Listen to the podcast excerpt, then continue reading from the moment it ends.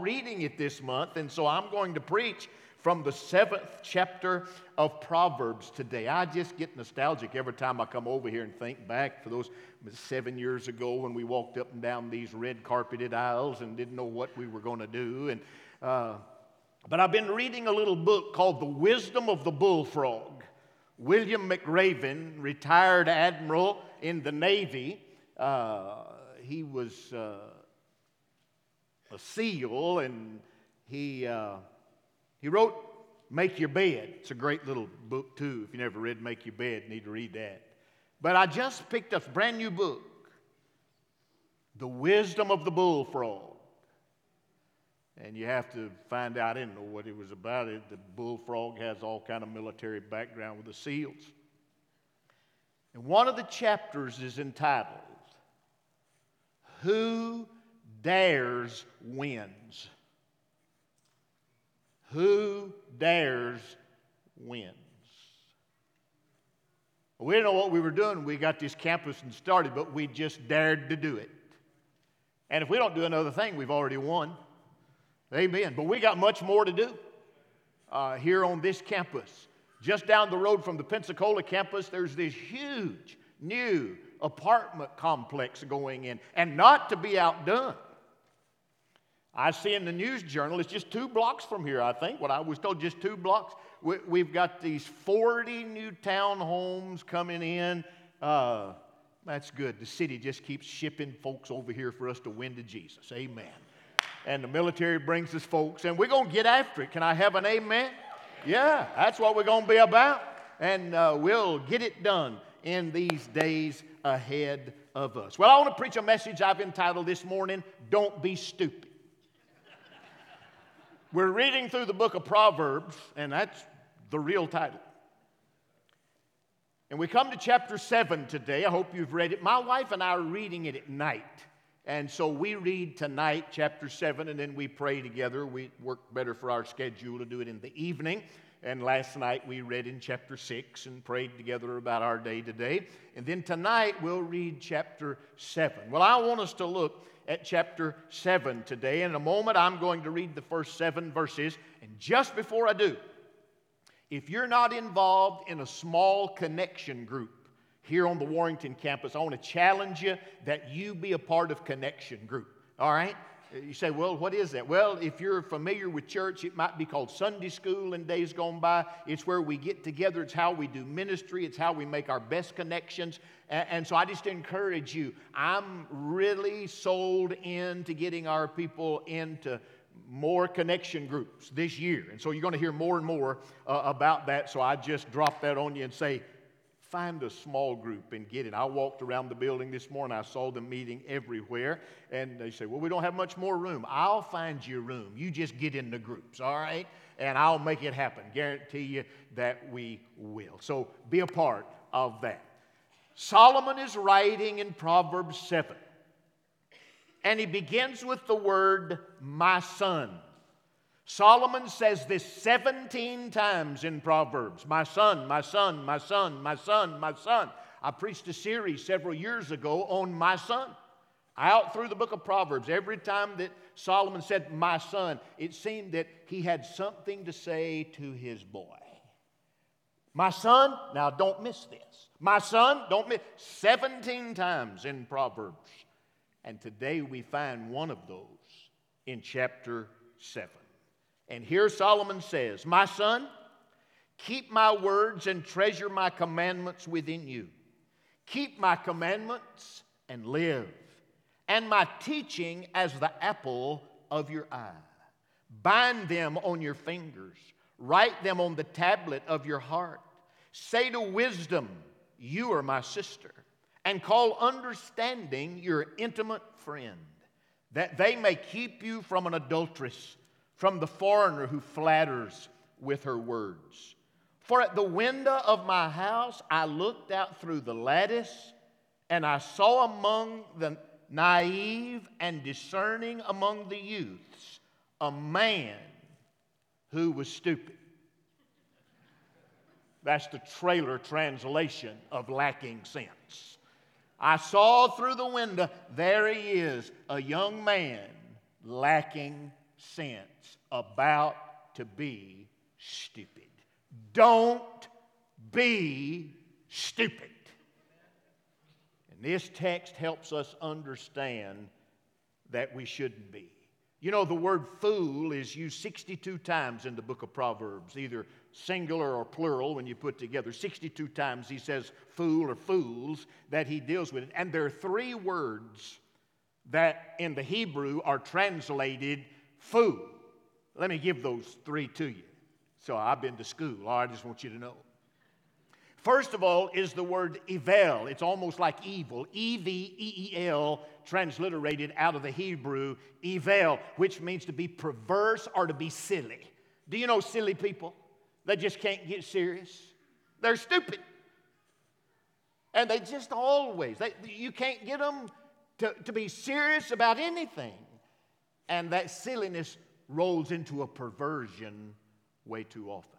Secondly, is the word kesel, K E S E E L, kesel. This word translated literally stubborn, sensual, or you got it, stupid. It translates in Scripture sometimes stupid. And then the third word is the word Nabal, N A B A W L. And it means wicked or vile, abusive, dangerous, and a few times it is translated stupid. Don't be stupid. Don't be a fool. And here Solomon is saying to his son, Don't be foolish. Don't be stupid. Don't lack sense. My son, rather than being stupid, obey God. Listen to me. If you obey God, you will not be stupid, you will be wise. Because God has wisdom for you, and He outlines for us how this wisdom is to come in our life through obedience. Hear me. Obedience is love's active response to all the will of God with joyful anticipation. Look at it one more time. Obedience, obeying God, is love's active response to all the will of God with joyful anticipation.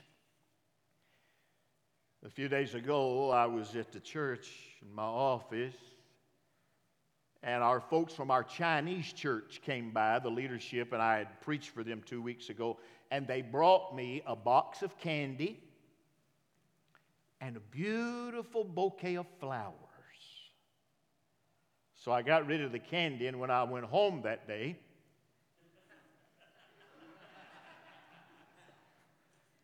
I walked in, and Liz said, Oh. I said, Well, I just had you on my heart, and I. and I handed her the flowers, and she asked me this question, Brother Mike What did you do? I said, Well, I was just being kind. She said, No. What did you do? Were you stupid? I said, No, I just preached at a Chinese church and they brought these flowers to you. All right? Amen. Here you go. If we're not careful, we try to make up for our foolishness and cover it over. You can't do that. What you must do is obey God. In this text, there are four actions that show us how to obey God, and I want to give them to you this morning. Then I'm going to give them an invitation. Somebody's in this room today and you've never trusted Jesus. I want you to come take my hand and say, Pastor, I'm ready to be saved today. Some of you have never joined Olive Baptist Church and you say, I'm ready to do it. You say, Well, I'm just going to be here for six or eight months. That's fine. Come, be a part. Then we'll send you out to where you need to be. Some, you don't know how long you're going to be here. Come, put your life. You saw these were baptized. Some of you never been baptized. Come and let's make a time for that. This gentleman saying he just needed to reaffirm and and make that uh, right. I tell people all the time better to do it twice and get it right once than to do it once and miss it for a lifetime. Make sure you're being obedient unto God. How do we walk in obedience? Four things I want you to see. Number one, verse 1 tells us receive God's word. Don't be stupid, receive God's word. Notice it in verse number 1. He says, My son, keep my words, and treasure my commandments within you. Receive God's word, keep them, receive them, treasure those words, the commandments of Scripture. Put those in your heart.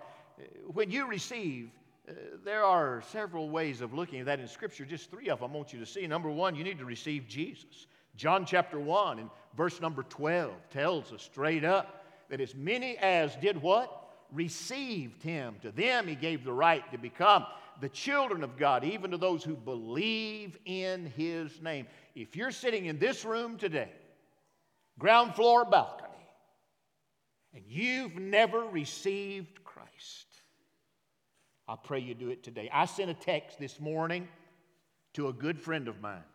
His name is Johnny Hunt. Johnny has been a great leader among us, and then he's had some difficulty of late.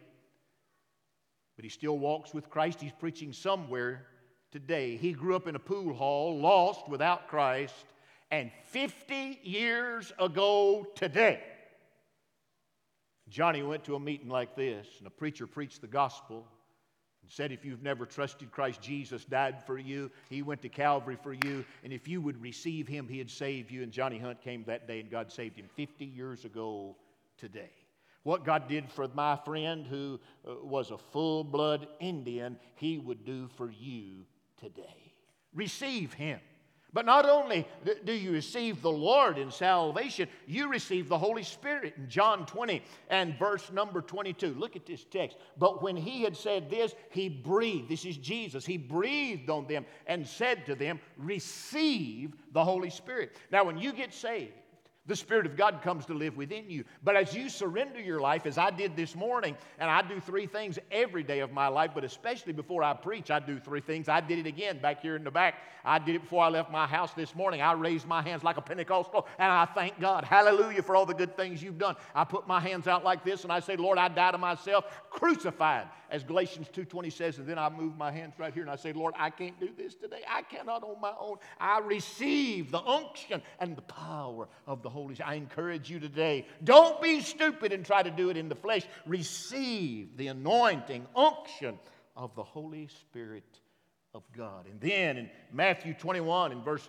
22, not only do we receive in salvation and receive the fullness, we receive also when we pray. Look at it. The Bible says, On all things you ask in prayer, believing you will receive. How's your prayer life? Liz and I, each night when we read the Proverbs this month, so last night, chapter 6, and when you read through chapter 6, it talked about the commandments of your father and your mother. I asked my wife last night, I said, What did your mother command of you? What did your father command of you? My wife's daddy died when she was 17 years old. She said, The one thing I remember my father always telling me, we do not lie in this family. We speak truth at the Bennett household. Then she turned, she said to me, "So, Well, what was what did your mother teach you? What did your father teach you? I said, The greatest commandment I ever got out of my daddy was if you know what the will of God is for your life, you better get about doing it. That's what my daddy taught me. If you know what God's got for you to do, you ought to get about doing it and doing it right now. My daddy said that to me the night I was called to preach. She said, Well, what about mother? I said, Well, mama didn't talk much. She just kind of pointed. She had a way of making this commandment. You didn't have to ask her. This spoke volumes. You got a mama like that? Oh, buddy, I did. She taught me more about money. It's always about finance because she grew up in poverty. She told me over and over and over if you outgo exceed your income, your upkeep will be your downfall. She said that a thousand times. If you outgo exceed your income, your upkeep will be your downfall. That works not only at home, it works at church. Blessed be the name of the Lord. Receive, receive, receive God's word. Secondly, this text teaches us that if we're going to be obedient, not only receive God's word, we reflect God's word. Notice in verse number two, the Bible says, And my commandments, keep my commandments and live, and my teaching, keep them as thy. This is one of those uh, figures of speech found in Proverbs. Keep those commandments as the apple of your eye.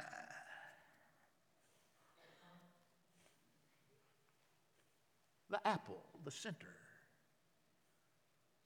We would call it the pupil today. You know, when you look in your eye, it reflects, it bounces back. So we must reflect God's word. You had an eye, eye exam lately? I've had more eye exams than I ever want to have. I came home a few years ago on a Saturday night, and all of a sudden I couldn't see right here, just half in my eye. I had a torn retina. I went to see the doctor, and he said, Yep. And so, what they do is they take a long needle, this long, and they put it right in the side of your eyeball. It's really only about like this, but when you see it for the first time, it looks several feet long. They said, We're just going to stick this needle in, in your eyeball, and we will suck out all of the gel that is in your eyeball. Said, You won't feel a thing. I said, Who you lying to? Seriously, you don't. You don't feel it. The only thing you feel is the stick going through your skin, and they numb that. And when he goes into the eye and they take out the vitreous gel, you don't. And then they either put a gas bubble or a liquid bubble back in your eye.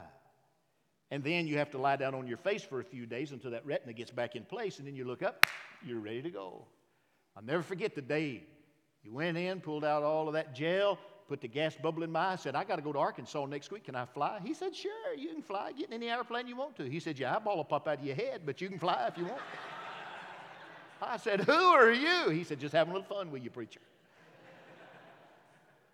And so I go, and they fix me up. Now I go, and they, I see many of you got those glasses. You've done it. You, you go to that, and I wrote this down so I can say it right. The horophator. The horophator. You put your face up there and they put that big steel deal on there. And they start clicking. Look better on number one, number two. Look better on number three, number four. Look better on number five or number six. I'm just saying, I don't know. I may look a little better. And they're looking to fix your eyes so they can put those lenses on. But in your eyeball reflects and the commandment of God that you are reading is not just supposed to stay with you, you are to reflect it into our world. The world should see God's word in you. Like the apple of your eye. As you get the word of God, you don't keep it to yourself, you reflect it back to the world. So when the word of God says to love one another, that reflection is you love one another. When it says to forgive those that have done you wrong, then that reflection comes back to you. It says it's better to give than to receive, then you reflect that. Keep the Word of God as the apple of your eye, and it will reflect in your life the truth of the Word of God. Receive God's Word, reflect God's Word. Number three, reveal, reveal God's Word. Notice what he said in verse number three bind these truths on your fingers and write them on the tablets of your heart. Our Jewish friends today use phylacteries, they are called little leather boxes if you've ever been to Israel, if you go to the Wailing Wall, you'll see many of our Jewish friends that are there that are Orthodox, and they will have the phylactery wrapped around their arm, the leather, and then there's a box on the top of their hand, and in that little leather box is a portion of Scripture, Old Testament. Then they keep one wrapped around their head, and there's a box right here on their forehead. They're called phylacteries. And they take literally this text and, and put it there. I do not believe that's what this text is telling us to do. I don't think he's telling you to wrap leather around your head and put a box on your head. I don't think he's telling you to strap it on your arm, though that is a good reminder. What this text is saying is that have it outwardly and inwardly. Have it on your fingers, that that you are active with, and have it in your heart. That is who you are. Your heart is your attitude, your hands are your actions and you are to reveal God's Word, both in the way you think and act. Stinking thinking will make you stupid. When you think wrong, you'll do wrong. Some of you sit in this room right now and you think, no one loves me. You've lied to yourself. This church will love you. And I can tell you right now if this church doesn't love you, God loves you. He does. Don't think wrong. Put it in your head and reveal the truth of God. Then, on your hand, with the outward action, you are to love. Hmm. I walked out of our Pensacola campus over Christmas. It was two or three days before Christmas Eve. And I found a girl sitting on the curb, just squalling her eyes out. I drove by. I didn't get very far, and I, I heard it. Have you ever had the Holy Ghost clear his throat at you? I said, Lord, I don't even know her. She's sitting on the curb crying. Won't you get to know her? So I went back and I, I drove by real slow and looked at her. I went on again. Boy, he wouldn't let me up. So I drove back around and I got $100 out of my pocket. I didn't know what she needed, but I knew it had to be financial. So I pulled up. Said, Having a hard night? Yes. She said, I came here from North Carolina with some people and I shouldn't have ever come and they've left me. And she had two or three suitcases she was pulling. She said, I tried to get in this hotel down here, but they, I only got $40 and it takes $80 to get in, and I can't, I can't get in. I just need somewhere to stay. So I pulled out a $100 bill.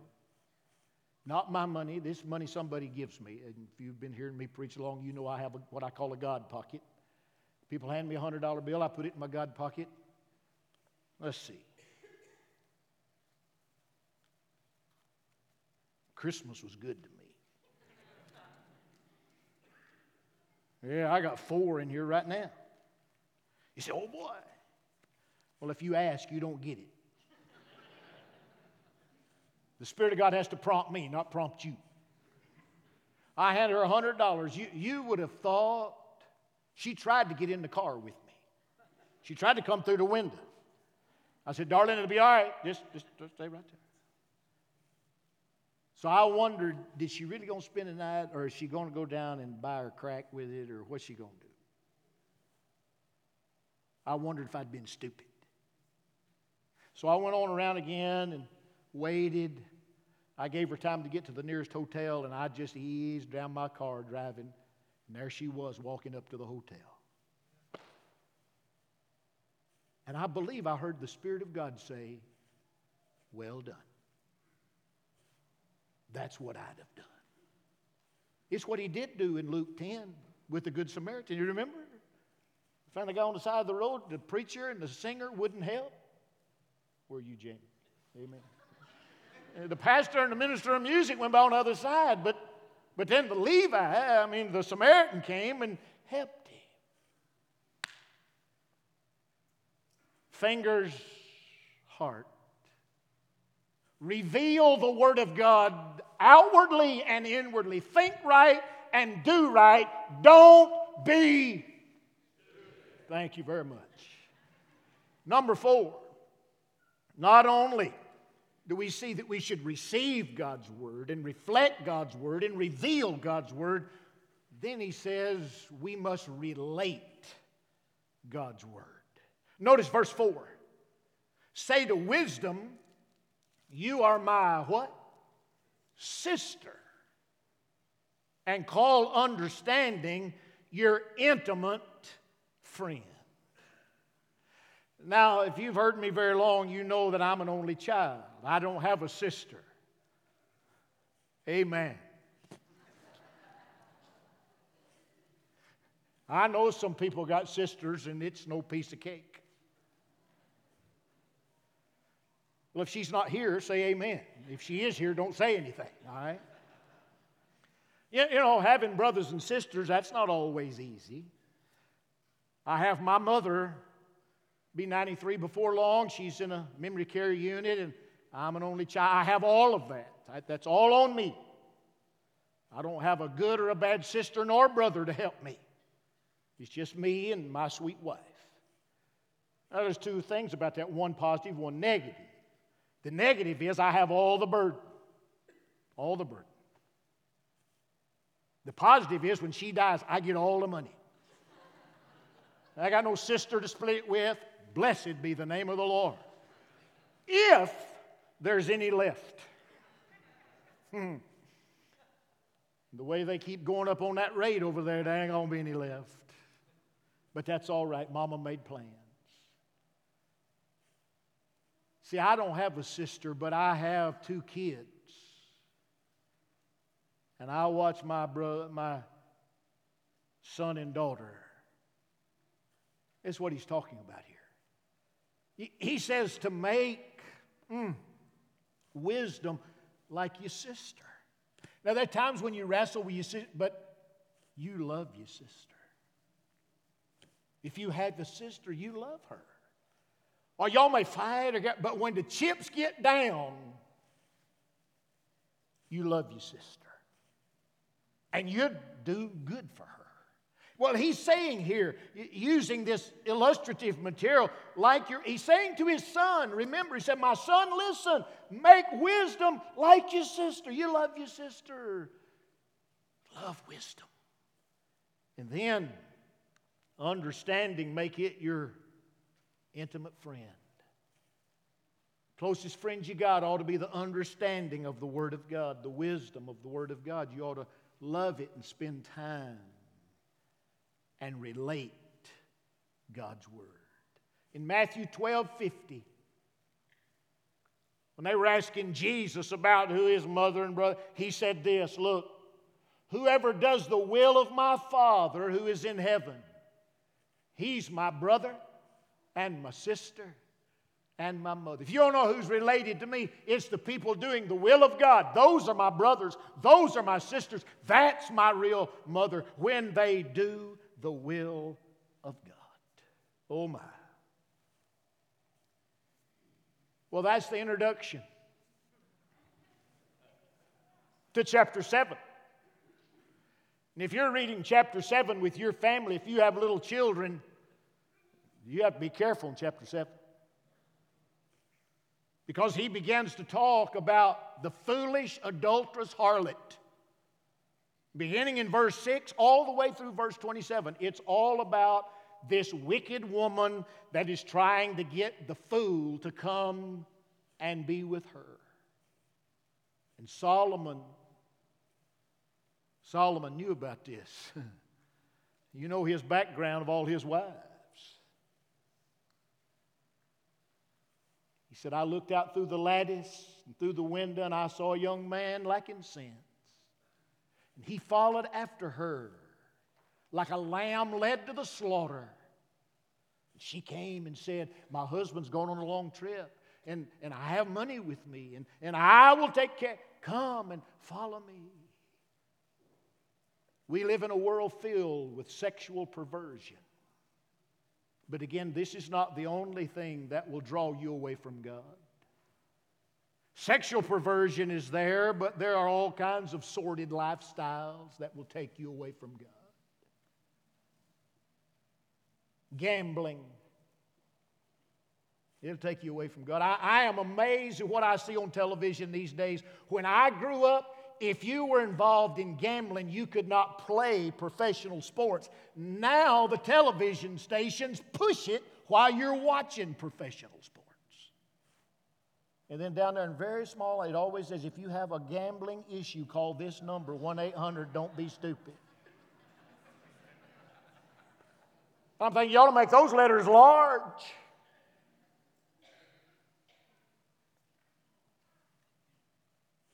The love of money, the root of all evil.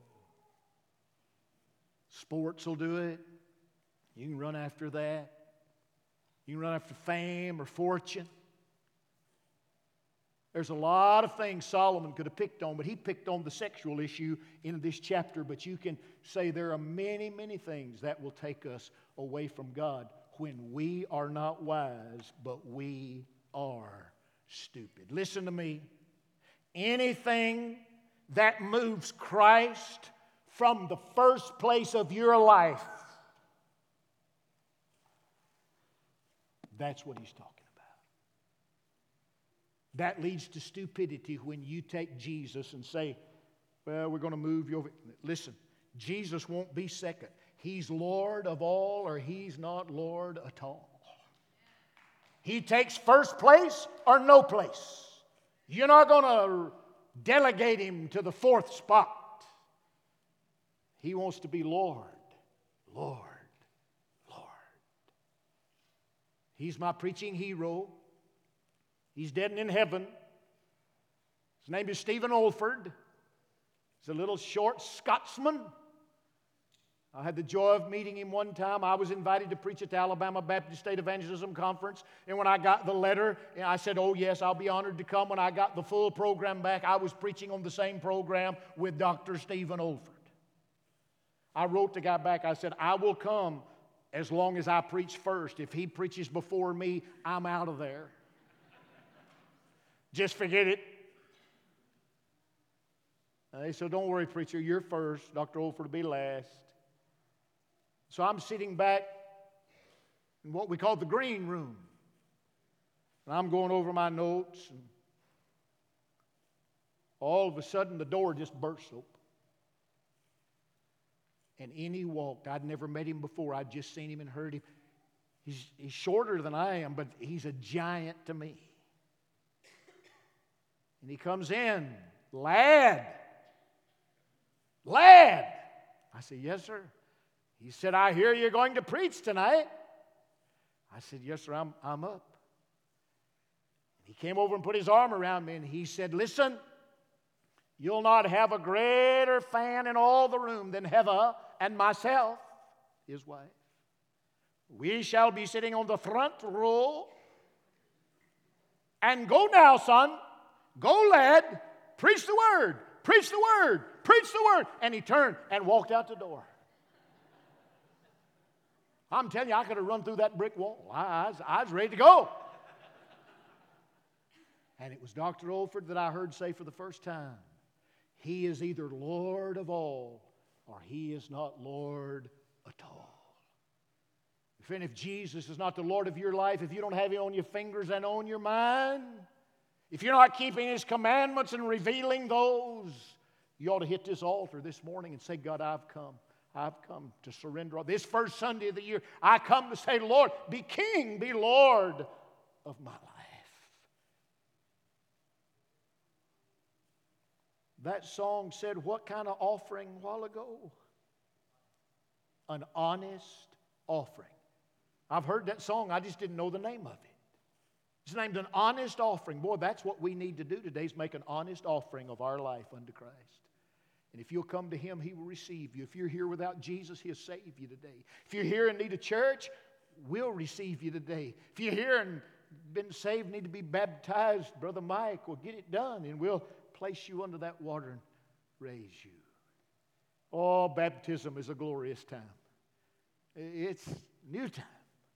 It's that fresh confession that we make. And you ought to come today and say yes unto the Lord. But if you're here without Jesus, don't leave here without knowing Him today. I implore you, don't leave. Know Him. Know Him. I close with this. Tuesday of this next week, Junior Hill, my dear, dear friend and evangelist from Hartselle, Alabama, will be buried. He died at 87. He's preached many times at Olive, an evangelist.